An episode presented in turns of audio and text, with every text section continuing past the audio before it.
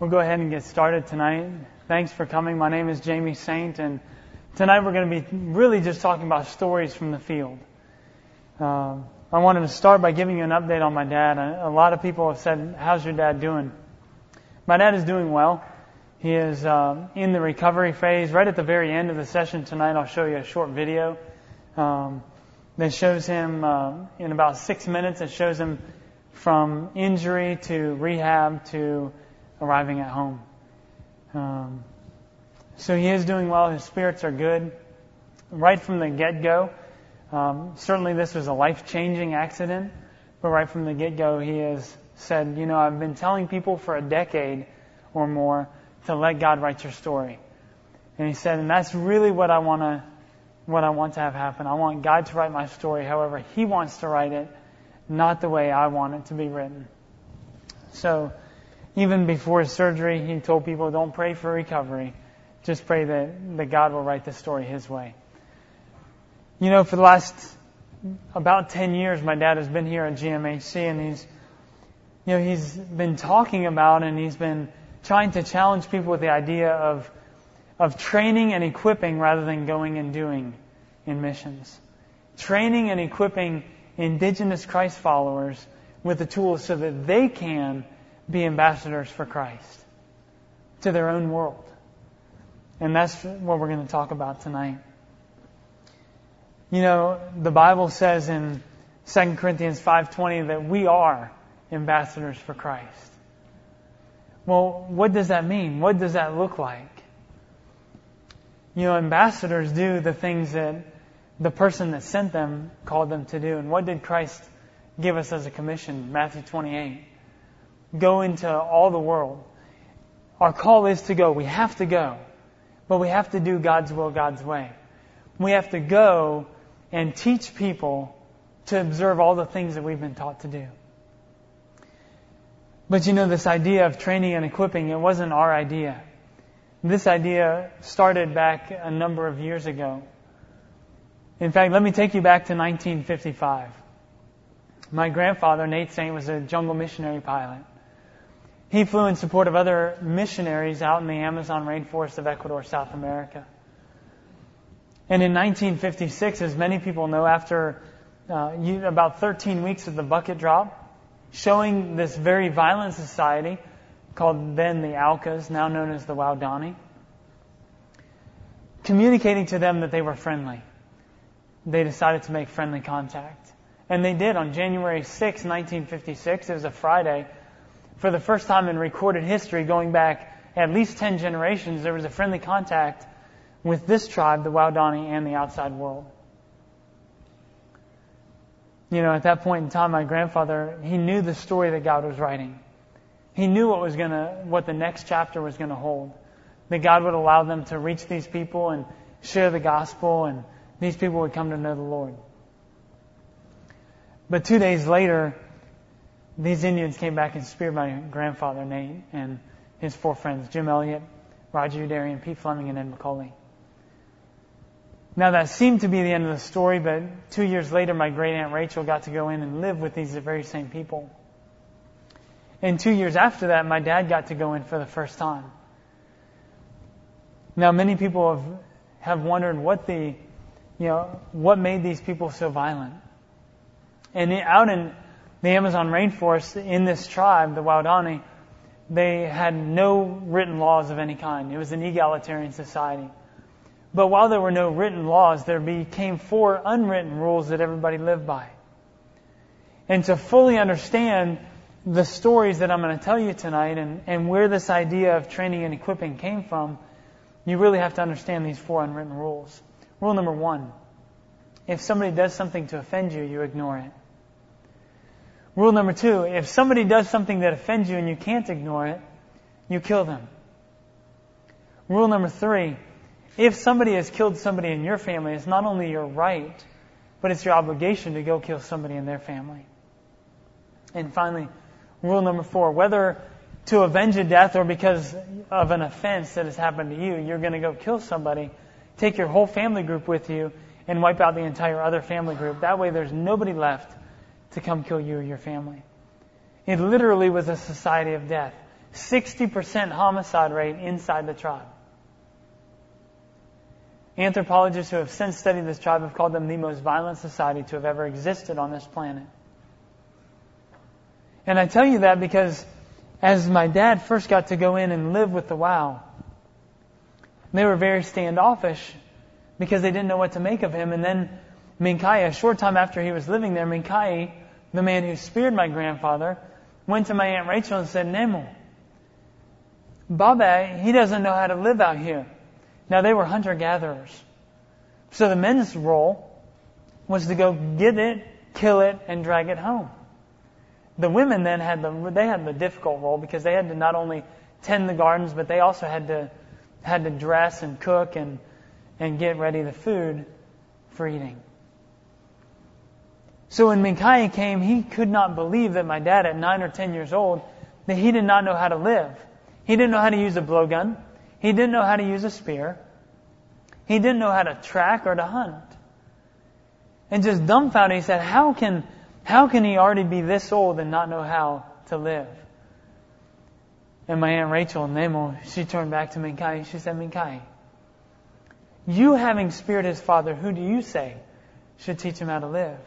Because out in the Amazon, it was the father's role to teach the, the sons how to do what he did. We call that discipleship, by the way. And so Mincaye, having been challenged by my Aunt Rachel, he had to go away and think about that because if he was to teach my dad how to hunt and how to use a spear and blowgun and, and track, he was ultimately giving him the tools and the training necessary to come back and, and avenge his dad's death by killing Mincaye and his people. That afternoon, Mincaye went back and he said, Nemo is true. Having speared his father, I myself will teach him how to live. But you know, it really didn't dawn on my dad what Mincaye was saying until a little later. Mincaye's son said, Baba, let's go out and hunt. Let's go kill some monkeys. By the way, if you don't know, monkey meat is very good. I, have never had it with curry, Caleb, but um, monkey meat is very, very good. If you wonder what it tastes like, it tastes a lot like chicken. Much better.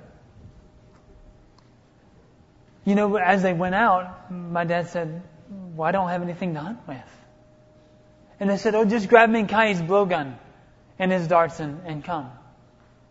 Well, my dad had been told, look, you don't touch a warrior's blowgun or his spears unless you're his son. It is a killing offense. Well, after much peer pressure was laid into him, he took Mincaye's blowgun and spears, or Mincaye's blowgun and, uh, and darts, and they went hunting. Now, Mincaye wasn't in the hut at the time, so no harm, no foul, right? They went out hunting, they got the monkeys, they came back. But when he came back to put the blowgun and the darts back, Mincaye and Ompora, his wife, were in the hut. And there's no walls once you get inside, so it's not like you can be sneaky about it. After getting up the courage, he went ahead and he put the blowgun back and the spear or the, the darts back, and you know, Mincaye saw him but said nothing. And it was at that moment that my dad realized that he had been adopted by Mincaye. Mincaye looked at him as no less than his own son. Fast forward to 1994, my great aunt Rachel died. My dad went down for the funeral, and at the funeral, after it had taken place, Dawa, his tribal grandmother, said, Baba, now that Nemo is gone, we say that you come, you and your family, being part of our family, you come and you live with us. And I said, well, it's, it's impossible. I can't do that. You know, he, he was a businessman in Florida, had a lot of things going on. He, he said, you know what, I could hire somebody to come and I'll just visit you often. And they said, no, we say that you come. And then they upped the ante just a little bit. They said, Nemo said that you would come. Well, now what are you going to do, right? So he used the excuse that many of us use. Because, I mean, ultimately, if you're in church and somebody says, hey, we really need you to serve in whatever ministry, and you really don't want to do it, what do you say? I'll pray about it, right? Because how does somebody know what God tells you? And somebody said, he said, okay, people. Because Waodani means true people. He said, people. talking to Wangungi, the creator God. If he sees it well, then, then surely we'll come.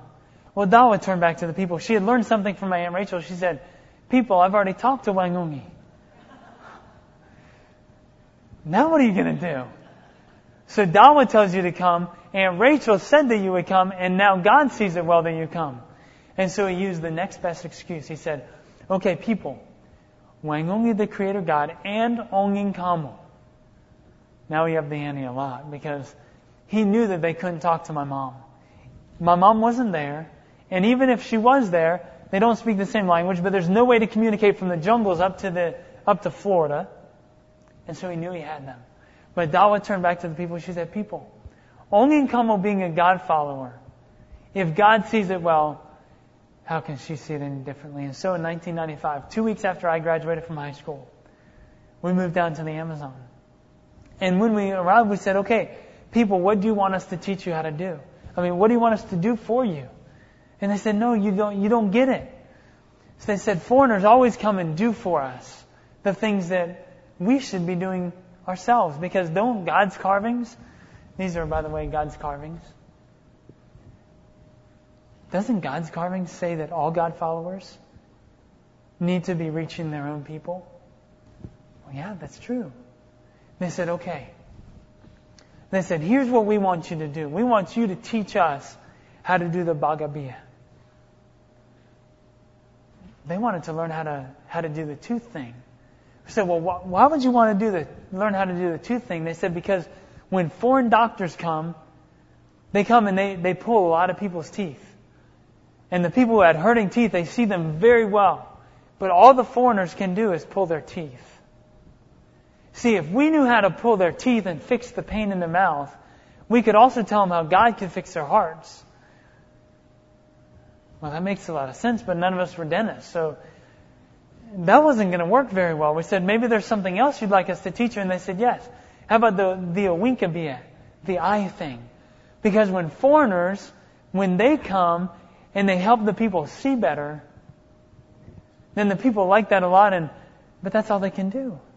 All they can do is help people see better, but if we could help people see better, then we can also tell them how God can clean their hearts and they can live forever and in peace. Well, none of us were optometrists or opticians, so that wasn't going to work very well. And we said, well, maybe there's something else that we could do. And they said, yes, the medicine thing. Because when foreigners come and they heal people's skin, the people see them very well, but all they can do is heal people's skin. But if we could do that, then we could not only heal their skin, but we could tell them how God can heal their hearts. You see a pattern that's going here, right? Unfortunately, at that time, none of us were doctors. My older brother is now a general surgeon, but we knew that that wasn't going to work very well. How can we teach them things that we didn't know? He said, well, that's not going to work. Maybe there's something else. And they said, yes. You can teach us, teach us the ibobia, the flying thing. And they knew they had us here. Because when my grandfather came, they said, when he came, he flew fast from place to place. And then every time you all come, you fly fast from place to place. And you have to understand there's no more demoralizing sound when you're on the jungle trail than an airplane. Because one hour on the trail is a minute in the air. Which is not bad if it's just an hour. Which, by the way, all of you who think you are in fairly good shape, when you get down to the Amazon, you realize how out of shape you really are. And an hour on the trail is just about a death sentence for most of us. It is grueling up and down ridges. But listen to what the people were saying. They said, okay, if you teach us how to fly, then we don't have to rely on the outsiders. And if we know how to do the medicine thing and the tooth thing, if our own people are hurting, we can go and we can fly to where they are and we can take care of them. But not just take care of the physical hurt, take care of the spiritual hurt as well. But what they were wanting to do is go from the Stone Age to the Space Age in a single jump, and we knew that was going to be very dangerous. So after thinking about it, we said a little bit, you know, that probably won't work so well. Why don't you tell us a little bit more about that tooth thing? That's probably a little bit more practical for us. There was a, while we were living down there, there was a, uh, North American dentist who had come. And he wanted to go out and work on the people who had killed the missionaries back in, in 1956. Because then he'd have a story to tell. And, you know, dentists, when they go, they work very, very hard. But the line is always, talk to the dentist, the line is always longer when they leave than when they get there. And this dentist wanted to go out, and my dad said, I'll take you out on one condition. If you teach the people what you know. Well, this dentist had not only had the 20 years of schooling to get through all the way through dental school, but then he had also had 20 years of dental experience. How in the world could he teach in just a couple days? How could he teach the Waodani how to do what he had spent 40 years learning? But it didn't matter what the conditions. He was ready to sign on the dotted line. He said, absolutely. And what he took that to mean is he would let them hold his instruments. So after working very hard for one morning, uh, he had given a, a lady a shot of anesthetic. And he went up to my parents' house to get a glass of lemonade. You know, it takes, we all have been in a dentist chair, I'm sure, and, you know, it takes a little while for your mouth to get numb. Well, he came back, and the tooth was already drilled. Well, my dad was coming back from a flight, and he said, Steve, come over here. He said, I thought you told me nobody out here knew how to do dentistry. He said, they don't. He said, now, Steve, I've been a dentist for more than 20 years. I know when somebody has had dental training. He said, whoever drilled out this tooth has had dental training. My dad looked back at him and he said, I've known these people all my life. Not a single person out here has had any dental experience. And so they turned to the people and they said, okay, who did this? Well, nobody admitted to it because they didn't know if this was a good thing or a bad thing. And finally, Tamenta, he raised his hand and he said, he said, I did it. He said, I figured she already had the thorn, so she wouldn't feel anything. What damage could I do? And you know what? This dentist got the idea. He said, you know what? And just by watching him for a morning, Tamenta had seen what he had done and did a skillful job of getting all the caries out of that, out of that tooth. And so he agreed to teach my dad how to do dentistry. So my dad came up to the States and took two semesters of dental school. One on Friday and one on Saturday. And then he went back to teach them everything he knew. A short time later, um, we did say, hey, we'll, we'll teach you even how to do the flying thing. And we took down an ultralight because even down in Ecuador, you don't have to have a, any education. No pilot's license, no license of any kind to fly an, uh, an ultralight. And so we took down an ultralight. And as we were putting that together on the edge of the jungles in Shell, where my grandparents were based, another tribe of Indians came by. And they saw the WOW putting together an airplane. Now you have to understand something. In Ecuador, the Indian class is the lowest class in society. And within the Indian, Indian class, the WOW are the lowest class. And so the WOW are the lowest of the low. Because of course they were the killers from years back. These Indians saw the WOW putting together an airplane and they said, if they can do it, we can do it too. And so they came up to us and they said, after you're done teaching them, will you teach us too? And my dad said, no. See, we're family with them. We're coming to teach them. And they left somewhat dejected and the wow. After they left, they said, No, don't you get it? You teaching us. Together we'll teach everybody. That is where this organization that we work with, I-TEC, that's where the idea was. It wasn't my dad's idea, it was the WOW's idea because they don't think like we do. We as North Americans, or many of us are North Americans, we tend to think that we have to do it. If we don't do it, it won't get done. But the WOW said, look, you teaching us, together we'll teach everybody. It's a multiplication scheme that we see laid out in the Bible. It's a relay race, not a, not a, a marathon that one person is supposed to run by themselves you know, Mincaye, we've had, uh, and we could go into story after story about Mincaye, but on June 11th, my uh, a day before my dad's accident, Mincaye that night had a dream. He had a dream that, that my dad had a, a serious accident. And so he came out of the jungles to Shell, where we have a prototype training center called I-TEC Ecuador. He came out to speak to Gallo to see if it was true, if my dad really had had a serious accident. And some of you have seen the next chapter videos have seen the Skyping between my dad and Mincaye. But then Mincaye, after hearing, yes, it was true that my dad had had a serious accident, he went back and talked to the people and said, I'm going to go see for myself if this really is true. And so he came up uh, just about six weeks ago now, at the end of September, he came up to, to our house in, in Ocala. Actually, that's in Dunnellon. And you know, he wanted to check on my dad, but ultimately, he came and he said, I came to check and to see if you were able to take care of Ongi Kamu, because if not, I'm here to take her back to the jungles where we can take care of her. And you know what? My, you know, it was a very strange thing, but my mom said, no, no, no, no, I'm good. I'm good. but you know what? One of the principles that I want to, I want to communicate tonight is, is we have to think family. Mincaye came up to check on his adopted son, my dad, but mainly to check to see if my dad was able to take care of my mom, and if not, he was going to, as our family, he was going to take her back so that he could take care of her. We have to think family. One of my favorite stories in uh, August of 2005, a short time after we had returned from uh, Hyderabad, India, training a group of pastors there um, with with Caleb, training them how to do the, the dentistry, what we call iDent. And they had asked for Mincaye to come because they said, look, you know, Mincaye being in the jungles, he doesn't have any education. These pastors had education, but just no medical experience. And they said, if Mincaye, if he can come and show us. And we tried to explain to Mincaye that the world is round and that we were going to the bottom side. And he thought that was pretty crazy because we would just fall off and nobody could possibly live there.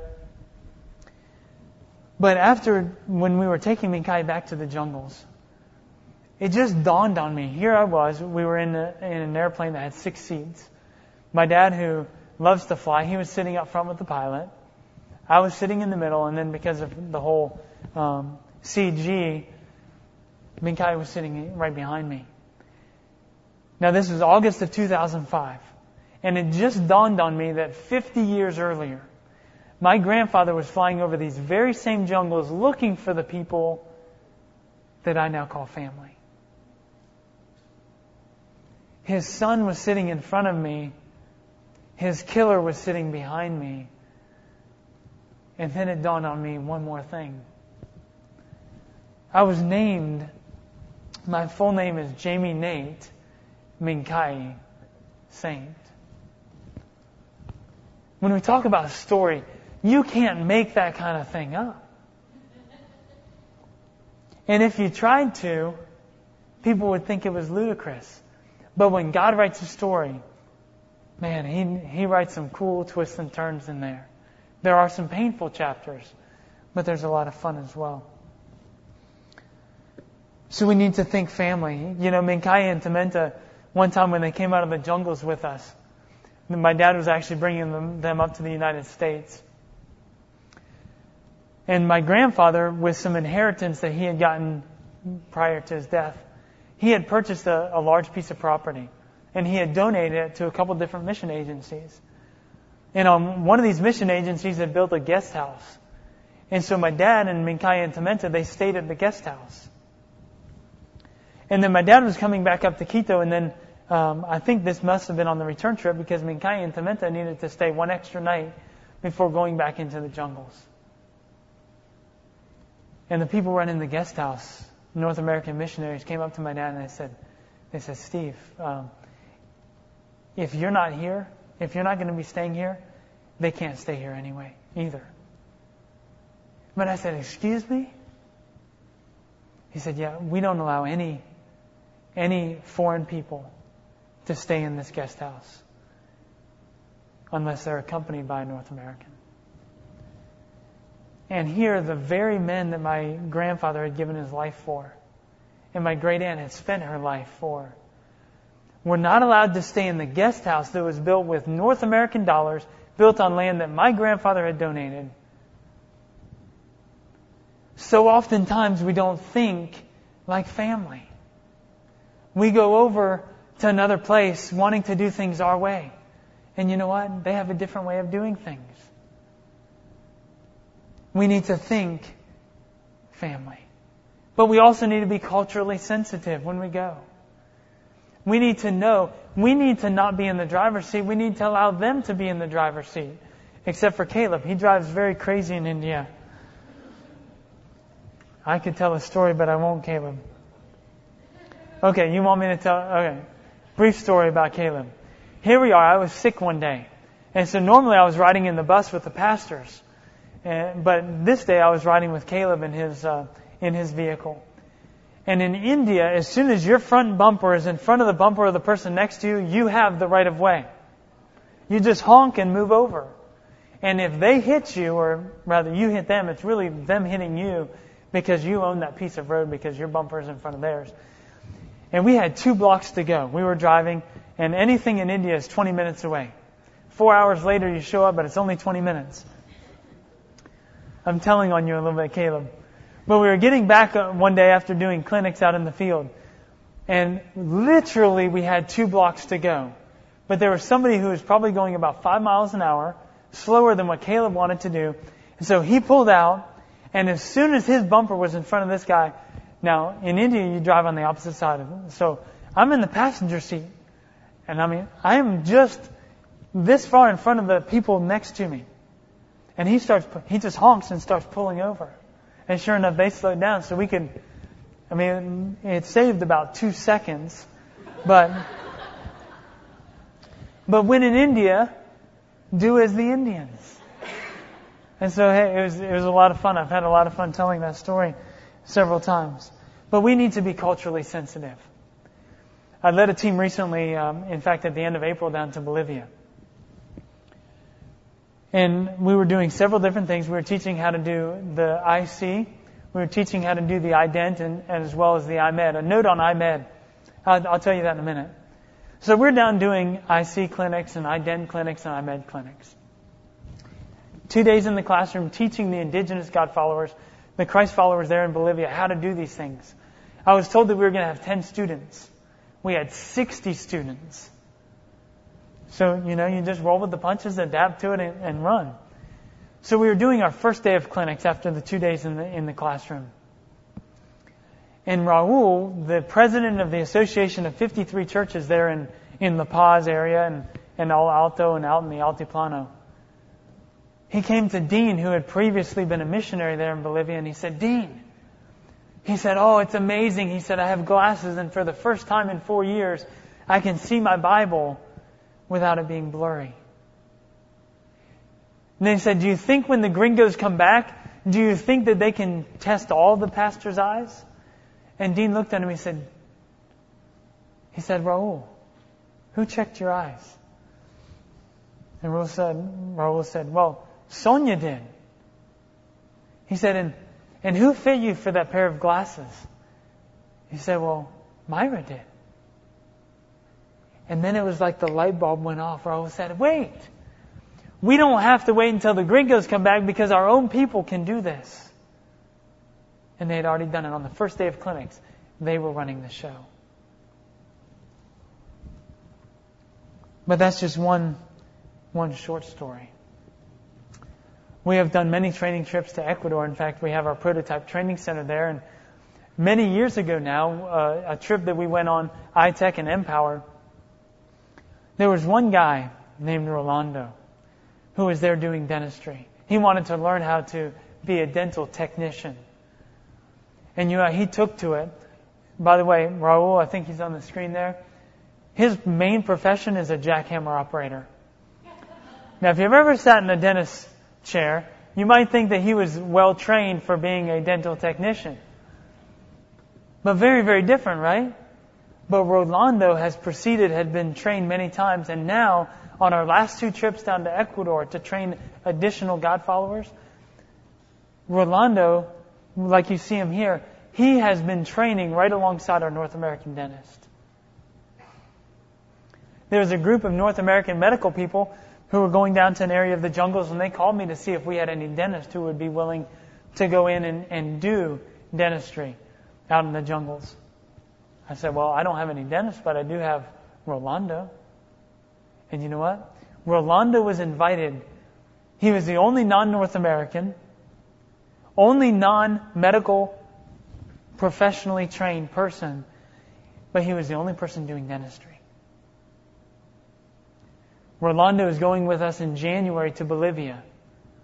Rolando is going to be training right alongside our North American dentist, training now Bolivian Christ followers how to do extractions and restorations. Rolando, the jackhammer operator. You can't make that stuff up. We need to be culturally sensitive, but we also need to empower and equip. We need to empower the indigenous God followers. If every dentist in this country went and, and quit their practices and went around the world to do medical mission, to do dental, dental missions, do you know that less than 5% of the need would be met? Less than 5%. But we have all these Christ followers around the world. Talk to Caleb afterwards. I'm sure if, if you were here last year, uh, you heard King, King's Pride Hammond in the plenary session talk about that they had seen now over 40,000 patients. Do you know what they were trained with?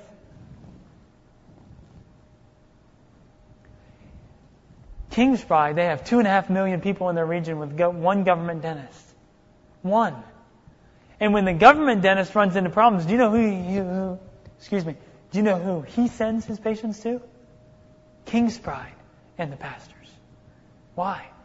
Because they have more experience than the government dentist does. The dilemma that we face tonight is it's a massive a massive thing. We have to overcome many things in order to realize that the indigenous God followers are able, they are capable of learning in a short amount of time skills that will impact their world for the sake of the gospel. Because they don't have a cultural barrier, they don't have a language barrier. They can go and they can speak the language. They can talk to the heart of the people. And you know what? like the wow say. It's so great. The, the iDent is so good because when they get in the chair and you're working on their teeth, you can talk to them and they can't talk back. All they can do is listen. It's wonderful.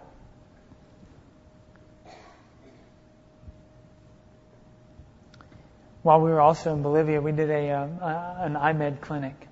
And these clinics were going on simultaneously out in the Altiplano. And I asked the pastor at the end of the day, I said, Do you think that these clinics were worthwhile?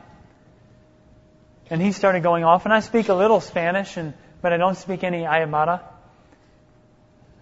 Yeah, you probably don't either. But that's, that's, I think he was doing some Spanish and some Aymara. And, uh, and he just went off, and so Dean was translating for me. And do you know what this pastor said? He said, This is so good. He said, just a short time ago, the government officials came. They had given us this property for the church, and the church was, I mean, it was tiny. It was like a 10 by 12 with a little compound. And he said they had given us this, but they came just a short time ago to take it back. Because they said, You're not doing anything to help the people. And the pastor said, Wait, we are having a clinic on this day. Come and see. And what you see on this, you see the lines of people who are coming to be touched. The government officials stopped by that day. And they said to the pastor, they said, We see now that you really care about and love these people. We'll never ask for the land back. You can have it. When we empower indigenous Christ followers to do the things that we've been taught to do, all we're simply doing is being obedient to what the Bible has called us to do. We're equipping them with a door opener or a multiplier for the gospel, giving them a tool so that they can go into their own world and reach their own people with the love of Jesus Christ. But you know what? People, so many times, they don't care about what you know until they know that you care. People don't care about what you know until they know that you care. three months before we went to India, one of the young pastors after being threatened but continuing to preach, he was killed.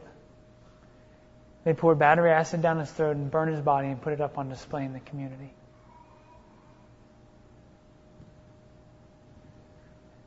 But we went there to the same community with, with a tool. And we were welcomed with open arms because we came with something that gives life. When people have a pain, when they have a hurt, religion gets thrown out the window. Kingspride will tell you about imams. That he would have no way to be in touch with them, no close contact because they're always surrounded. But yet, with a hurting tooth, they come and they get into his dental chair. And they pray over him in the name of Jesus Christ. And they take out his tooth. And you know what? Religion has gone out the window. We need to empower people. But we need to do it in such a way that it does not create dependency. If all we go and we do for people or we give them things and they and don't teach them how or let them know that they need to make this a self-sustaining ministry, then we've done a disservice because all we've done is now we're the puppet master here in the United States. Because whoever holds and controls the money controls the ministry. Yes? Try it. Try to do ministry that, that requires money, which most do, without the agreement of he who or she who holds the purse strings. It won't be very effective. It won't go very far. In Bolivia, we didn't go over because we come underneath the church, not over the church. I just challenged Jose Luis and Mercedes and Raul, and I said, You need to do something to make this self sustaining. What is your plan? and they talked, and what they decided to do is that everybody who came, they would charge two bolivianos, very small, 30 cents. Because these are very, very, up in the Altiplano, potato farmers, we're at about 14 to 15,000 feet. Very, very poor people. But everybody had two bolivianos. And you know what? They came and they got, they got their eyes checked. Only about one in every five to ten people actually need a pair of glasses but everybody wants to be touched. My dad was in South Korea not too many years ago, and he was he took the iSee just to show them what it was all about. And before the session started, there were some guys gathered, and he went he was talking in a circle, and he just started touching the guy next to him, touching his head and having his hand on his ears, and you could see now South Korea is very you know, you don't smile in church. It's, it's very serious. And you can just tell that this man was uncomfortable. This was not a good situation. And my dad was just, you know, just nonchalantly just touching him all over. Then my dad called him up later and, as he was showing and demonstrating the iSee kit. And he was just all over this guy. Standing close and touching his shoulder and his head and his ears and his eyes and just all over him. And you know what? Nobody in the audience, nobody in the audience said anything. And my dad went over and he said, he said, when I first came in, he said, I was touching this man and everybody was uncomfortable, including him. He said, but now I've, I've been all over this man. I have touched him in places that I have no need to touch him in order to do. He said, What is the difference? Nobody was uncomfortable. And he held up a pair of glasses and he said, You know what? The difference is I had something in my hand. That's it. Everybody, everywhere we go, everybody wants to be touched. What happened in Bolivia? What happened in Bolivia is everybody who came in to be checked with our iMed program. I wanted to tell you, for years now we've been talking about iMed. But I said, yep, it's coming, it's coming, we're going to have it, and people keep coming by the booth. Do you have iMed? Do you have iMed? I want to tell you, we have iMed. It is here. It's Trina is in our booth right now, Dr. Trina Wisecup, who joined our team last year actually at GMHC.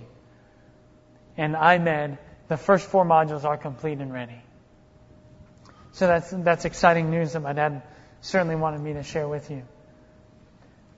But when we give the indigenous God followers a tool, it bridges the gap. And in Bolivia, they did the accounting. They had paid for all the transportation that week, the buses to move all of us around. You know, when you have about close to 20 gringos and 60 students going out to do clinics, it's, and yes, we did pile in a bus that was about maybe 25 seats or so. It was uh, very cozy. But we went out and, and they actually determined that they had actually made money. They came back with more after, and actually sent me back to the United States with a replacement order for glasses. It does work. You know, I could tell you many stories for the rest of the evening, and I'm, I'm not going to. Um, stop by the booth if you haven't had enough, and, and, and I'll tell you more. But tonight, we've talked about really three things think family, be sensitive to culture, and empower and equip rather than going and doing without creating dependency. Those things, if you, if you haven't heard, those are things that we talk about in the missions dilemma. The missions dilemma is the center of what we are. It is the heartbeat of who we are. Actually, uh, we have four churches that have helped us work towards a, a new one because many churches came and said, okay, the missions dilemma asks a lot of difficult questions. You need to kind of brace yourself when you get to the missions dilemma. Because it's gonna, it's gonna make you uncomfortable. But they said, okay, we get the dilemma. Help us solve it. Help us solve it. And it wasn't our place to come over the church, and so we talked to four churches around the country. And uh, hopefully by next year at this time, we will have the resolution to the missions dilemma four churches of different sizes, of different denominations, including Southeast Christian, They will challenge churches to ask the difficult questions and to resolve the dilemma that we face in missions today. Are we going to keep on doing missions the old way, the traditional way, going and doing for people, or will we be willing to step out on a limb and train them to do things so that they can reach their own people? What is the long term impact of the short term trip? Our call is to go. We must go. But we can't leave out teaching the indigenous God followers how to do the things that we've been taught to do. When you came in, you may have noticed a, uh, a red vehicle out here. When the WOW asked us to make them a, uh, you know, a, help them know how to fly, we did it with a powered parachute. But we, about eight years ago, my dad woke up in the middle of the night and had a uh, had an idea and it was for a multi-medium vehicle that we call the Maverick. It was actually the MAV, the MAV, the missionary assault vehicle, and then we figured that would be a little bit difficult to get through customs and things if if we had that, so the Maverick stuck, and, and that's what we call it. The Maverick is a car. Its primary purpose is a car. It is for a non-professional pilot. An indigenous God follower who has a geographic area to cover that may not be very big, but may have its challenges as far as logistically getting from one place to another. Or with the roads. I was talking to King's Pride this morning. In fact, took him for a ride in the Maverick on the ground, not in the air. And he said, this is what we need in Ghana because six months out of the year, there's a whole group of people that we cannot reach because the roads don't go through. That's what this does.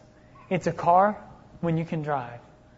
But if you can't drive, or if you need to get to a place beyond roads, you fly. It's cool. I, I would encourage you to stop by and see it. It will be on display um, for the rest of the evening tonight.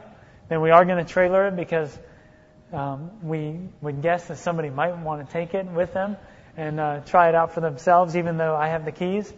Um, but we're going to have it on display as well tomorrow, as well as the next day.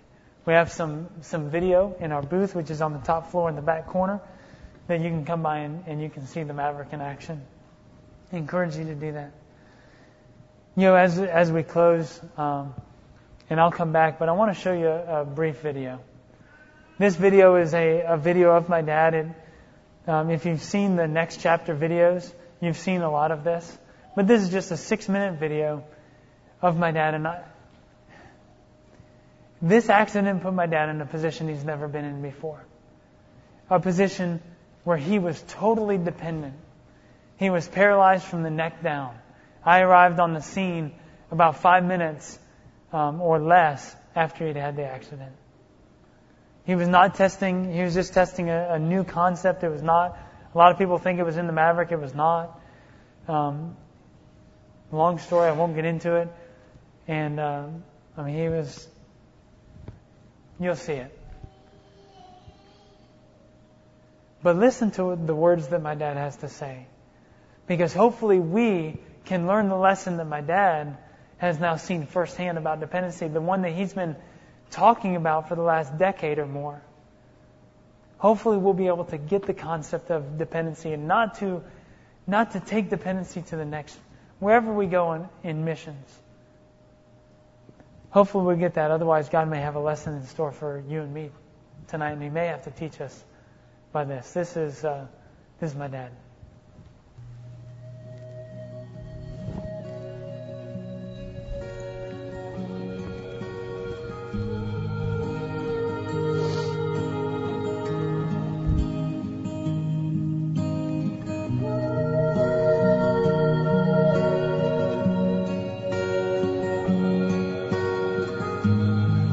My accident was a week ago.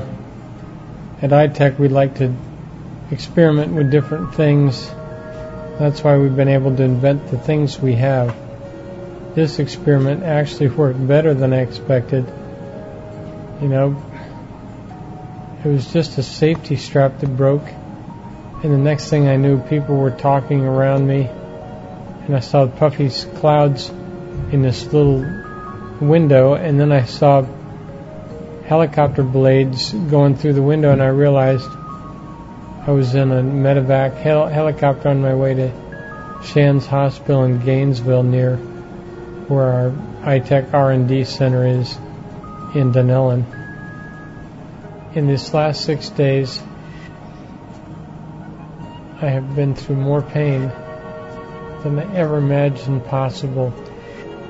But you know what the amazing an encouraging thing to me is that honestly, not one time have I wondered or wanted to ask God why this happened.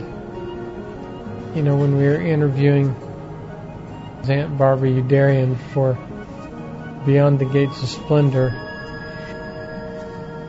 one of the guys that I took down to the jungle said, Barbara, here you were out in the jungles a young mother, a young wife, had your whole life ahead of you, and then one day you find out that when your husband flew off with Nate Saint to make contact with another pe- people group, that they had killed him, your whole life had changed. And then what he said is, I just gotta know, Barbara, when you asked God why, what did he say? You know what her answer was? Her answer was, well, you know, I guess it just never occurred to me to ask him why. And I just thought, how in the world do you get to that kind of point in life where you don't even ask God why when your whole life turns upside down? And now look, it's happened to me. There is a poem that has deeply, deeply touched me. I don't know if I can quote it uh, right now, but I'd like to try. It talks about how how differently we can see things that God sends our way. And mendicant, by the way, I know from Spanish means beggar. I stood a mendicant of God before his royal throne and begged him for a priceless gift that I could call my own. He gave, he gave the gift, but as I would depart, I cried, But Lord, this is the thorn, and it has, hurt, it has pierced my heart. This is a strange and hurtful gift that thou hast given me. And he looked at me and said, Oh, my child, I give good gifts and gave my best to thee. So I took it home, and though at first the cruel thorn hurt sore, as long years passed, I learned at last to love it more and more. I found he never gives a thorn. without this added grace, he takes the thorn to pull away the veil which hides his face. And I believe that what's happening right here is letting me into an into a much more intimate room that I've never had with God. That I haven't sought because I didn't know it existed.